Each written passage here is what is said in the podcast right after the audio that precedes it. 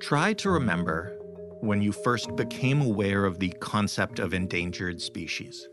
The date will obviously depend on how old you are, but we've known for decades how to keep track of at risk animals and plants and how to determine when their populations get low enough that they need our help to survive. And when they do find themselves critically endangered, often because of human activity, we help them. We help them in all kinds of ways, but mostly we do it through the law, at least in some places. I would guess that if I asked you which Canadian province does the best job protecting its plants and wildlife, you might guess that it's the one that markets itself as supernatural, the one with a reputation for biodiversity and environmentalism, the one with, you know, the ocean and the mountains and the rainforest and all that stuff, and the one with a looming crisis that has over 2,000 species of animals and plants facing extinction. And so, if you did answer British Columbia, I'd tell you that you're wrong. And that's a problem that there are about 2,000 reasons we need to fix. Quickly.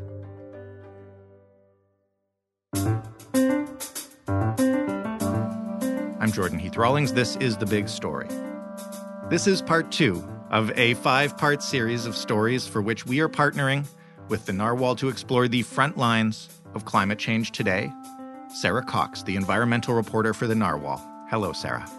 Hello. Why don't you start um, today's story, which is incredibly surprising to me, and I think uh, many people, with the animal at the center of it. Um, describe the fisher. I'd not really heard of it before.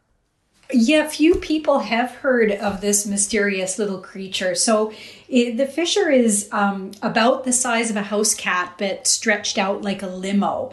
And it's a forest animal, and it has chocolate brown fur, a pointy face, and kind of rounded ears, and looks a little bit like one of those old fashioned teddy bears, but really stretched out. And uh, it's a very curious animal. It's one of the fastest animals on the planet when it comes to short bursts of speed. It's very ferocious. It will um, attack and eat a porcupine with no ill effect.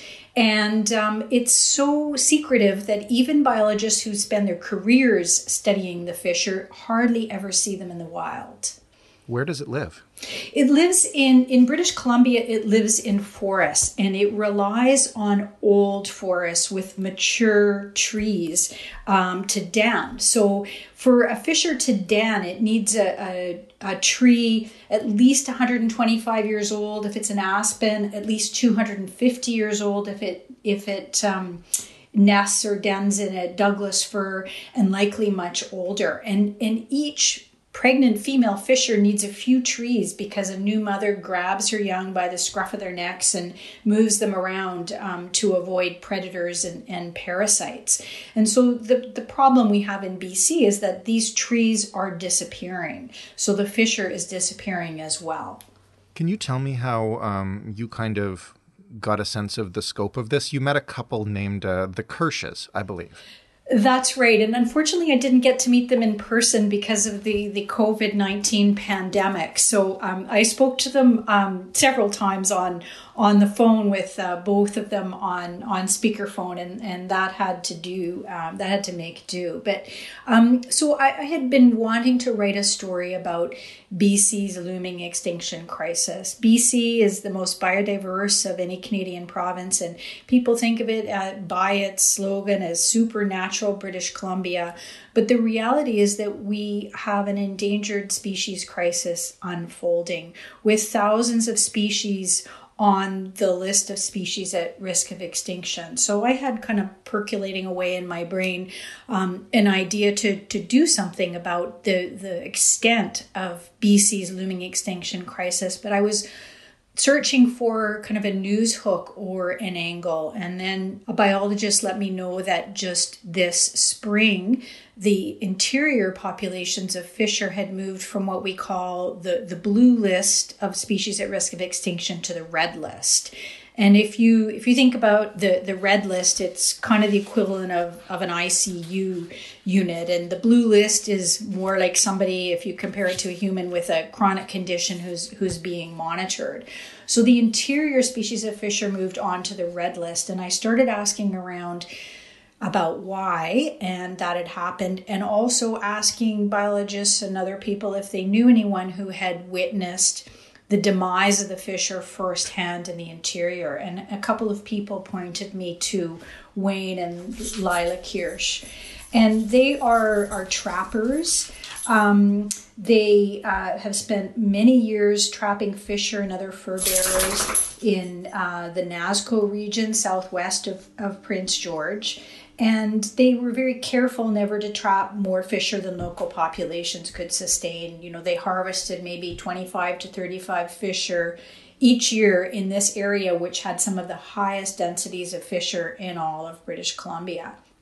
But over the years, as extensive clear cut logging took place in that area, ostensibly to, to deal with uh, an infestation of spruce beetle, um, the Kirsches started to notice that they had fewer and fewer fisher in their traps, and not just fisher, but other animals as well. You know, they would get lots of weasels, and they they just found the odd weasel, and they also noticed that all wildlife was disappearing as the area was logged. So I, I got in touch with them and um, listened to their story and told their story of watching the demise of the fisher, trying to do something about it, and feeling quite powerless to do anything until the situation was at a crisis. So, what did they try to do about it when they realized uh, how bad it was getting? So, um, Wayne Kirsch had been a mill worker for 37 years. Uh, he drove a forklift and, loaded rail cars at, at local mills. And so he quite boldly just walked uninvited into local mill operations and started asking companies to leave behind sufficient denning and, and resting trees for the fisher in accordance with BC forestry regulations. And he and his wife Leila, they, they pleaded with their local MLAs. They wrote a letter to the forest minister at the time, Steve Thomson, saying that if the proposed logging cut blocks were allowed to continue at the rate, there would be no suitable habitat for fisher, and it would, without a doubt, become a, a red listed species in the province. And I, the when they got a response back from from Thomson, basically it said the government was working to understand how land use objectives for managing fisher were being met. But in Wayne's words, that amounted to nobody giving a rat's ass about it. You've touched on it a couple times, um, but maybe just uh, try to give us a sense of the scope of this problem, because this is not just uh, the fisher, and you, you mentioned biodiversity is threatened all over. Like how how many species are we talking about here are on the blue list and the red list, for instance?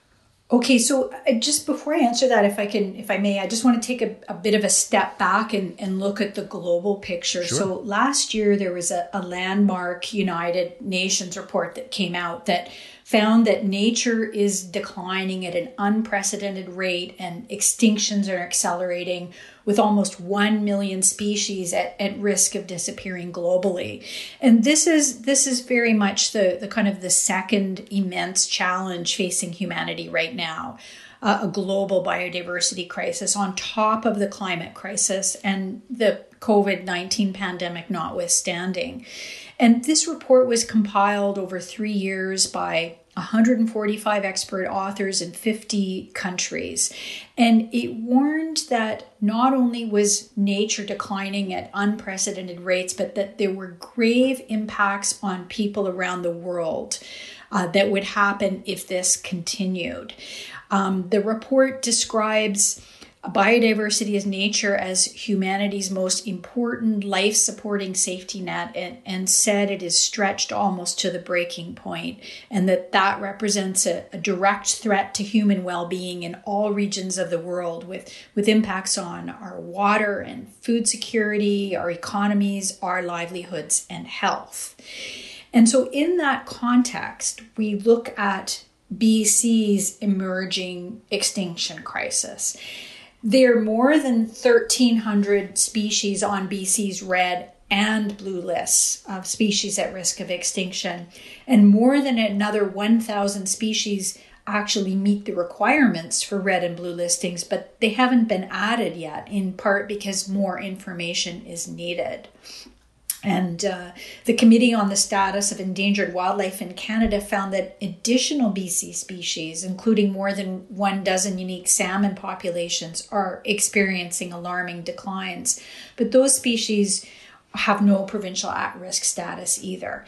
And in this context, and, and if anybody is interested there, wants to spend some time on a, a website run by the, the BC Conservation Data Center. You can go on there and you can Google any species and in British Columbia and you can see what its status is. And I spent some time on that list and it's it's quite um, yeah, it's quite shocking actually to look at the number of species on that list, species that you wouldn't expect to see there. Can you give me a couple of examples?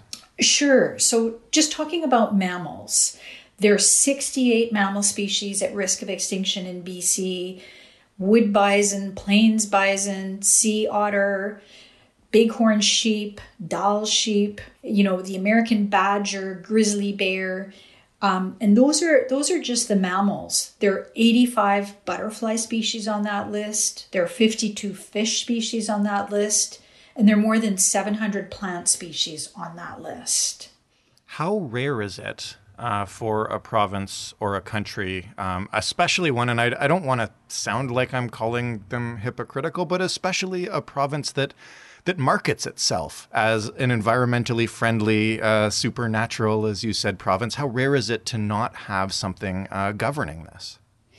Well, six provinces do have endangered species legislation, and that's not to say that it's perfect because the legislation frequently makes exemptions for industry. For example, on Ontario's endangered species law excludes hydro, oil and gas, and wind energy development. But despite the limitations of, of some of that provincial endangered species legislation, scientists say it's important for, for BC and other provinces to enact it because the legislation makes it possible to hold the government responsible and, and signals that, that we take um, protection of species and their habitat seriously. And if you look just across the border at the United States, I mean, there's this image that Canada is has great environmental laws and and protects its species and and their habitat and that everything is kind of gone gone south in the United States but in fact it's almost the opposite the United States passed a, a very toothy endangered species act in 1973 which protects all species regardless of who has jurisdiction over the land and that law has seen success stories emerge for a large number of endangered species. So, who in British Columbia uh, is fighting uh, for this kind of law or is fighting for these animals, and, and what are they doing? Um, assuming the government is just making vague promises, what, what can they do? So there are groups of scientists who are have been urging the BC government to enact endangered species legislation. And just the month after that global biodiversity report came out um, there were 18 scientists who published a paper, first of all, warning that increasing number of species in BC are threatened with extinction, and they outlined their recommendations for endangered species legislation.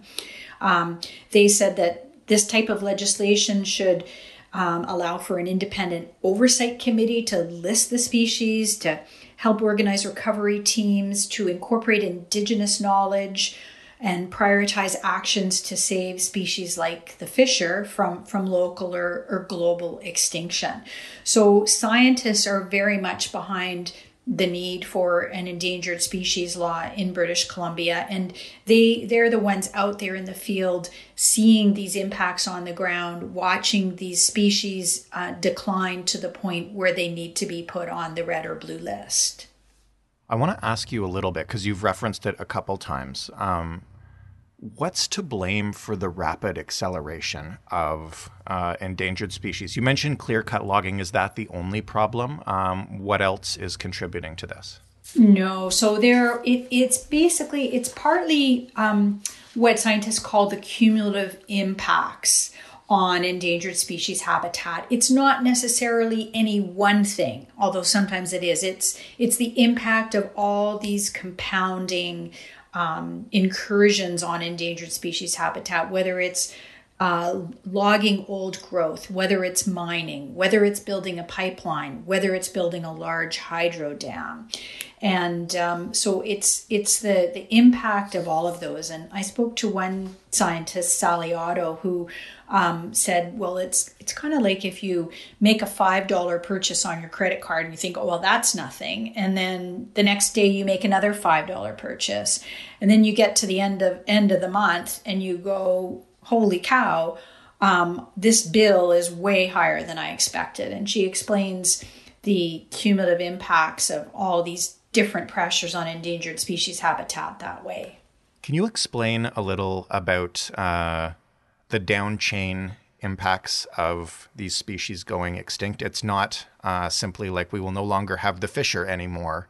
Um, there's a bigger environmental picture at play, right? Yes, there definitely is. And, and that uh, global biodiversity report really highlighted it, really highlighted that losing biodiversity in nature has a direct impact on human beings. And I can give you one example of that, and I'll pick bats. Bats often get a very bad reputation, but um, they have basically been doing their thing for millions of years. Uh, they've carried uh, diseases for millions of years or carried viruses for millions of years, I should say, that don't impact them. But these same viruses can be deadly for humans. So when we destroy bat habitat or the habitat of other endangered species, we when we encroach on their uh, caves where they roost and uh, where they hibernate, it, it brings us into contact with these potential vectors of disease that again don't hurt the animals necessarily but they hurt us. And there's no better example of that than the COVID uh, 19 pandemic that we're all in the midst of right now, um, which is thought to have started when a coronavirus. Um, in bats and in an animal called a pangolin, which is kind of like a scaly ant eater, when they exchanged uh, when they came into contact with each other. And these are species that, in the wild and in the absence of the destruction of their habitat, in the absence of, in the case of the pangolin, human human trafficking of the animal would never come into contact with each other. So, if we want to look at this purely from a point of view, I would say a rather selfish point of view from our own species point of view, it behooves us to take action to protect endangered species and their habitat. If nothing is done, um, and let's let's hopefully give the NDP uh, government let's give them the benefit of the doubt and say they hope to change it. But if nothing's done, how close? You mentioned the red list being like the ICU. Um, how close are we to losing some of these animals forever. Um, how many are as close, for instance, as the, the owl that you mentioned? Well, we have uh, many species are quite close, and I will use the example of caribou. And if you look at uh, what's happened to caribou herds in this province, um, we have already lost seven caribou herds. They've become locally extinct, and um, many others are on the verge of local extinction. Um, they have only, you know, six animals left, four animals left. So we're seeing this in very real time with uh, southern mountain caribou. And at the same time, the BC Timber Sales, which is a, the government agency in British Columbia that's responsible for auctioning off logging permits, is auctioning off cut blocks in core critical habitat for these endangered caribou herds. So we're like we're likely to lose many more caribou herds in this province in the next 10 to 20 years. What can people who uh, are listening to this, and, and probably uh, some of them have been getting angrier and angrier hearing this, uh, what can they do, especially if they don't live in BC or even if they're not uh, satisfied with just. I'm always wary of ending with advice to like talk to your local politician. You know what I mean? What kind of organizations are out there doing work uh, that can help protect these animals? So there, there are all kinds of conservation groups out there, both local conservation groups, national conservation groups. Um, there are the environmental law charity EcoJustice has taken action on the spotted owl. They have sent a, a, petition to Federal Environment Minister Jonathan Wilkinson calling for an emergency order to be listed under Canada's Species at Risk Act. Because the big problem we have in Canada is we have a federal Species at Risk Act, but it only applies to species on federal land. And so the rest is up to the provinces. So, um, but in this instance, the federal government can compel the BC government to take action to protect spotted owl habitat. So, um, again, uh, following groups like EcoJustice, Wilderness Committee, uh, Wildsight in the Kootenays is is taking action to try to protect endangered caribou habitat and to save the last viable herd in that entire region. Um, I think just just getting informed um, that uh, highly recommend reading that United Nations Global Biodiversity Report. Uh, I highly recommend just taking some time if you're in British Columbia and scrolling through the conservation data uh, website. Um, there's also all kinds of local initiatives if people want to get involved. There's one initiative on here on Vancouver Island where I live that's um, it's called Splat, and it's building uh, tunnels for at-risk amphibians like frogs and salamanders to help them cross a highway where they frequently um, get hit by cars. There are people who are trying to enhance habitat for endangered species by making their gardens and boulevards friendly for for bees and birds uh, sorry bees and butterflies. Uh, so there are many things that people can do on a local level as well as on a policy level. But i think the most important thing is to get informed. Sarah thank you so much for informing us a little bit today. You're very welcome. It's been a pleasure to speak with you. Sarah cox environmental reporter for the narwhal that was the big story. For more from us, head to thebigstorypodcast.ca. Find us on Twitter at thebigstoryfpn. You can find the Narwhal at thenarwhal.ca. That's T H E N A R W H A L.ca. You can, of course, find this podcast in your favorite podcast player on Apple, on Google, on Stitcher, on Spotify, and many others. And if you have some feedback, we'd always love to hear it. You can email us at thebigstorypodcast at rci.rogers.com. Thanks for listening. I'm Jordan Heath Rawlings. We'll talk tomorrow.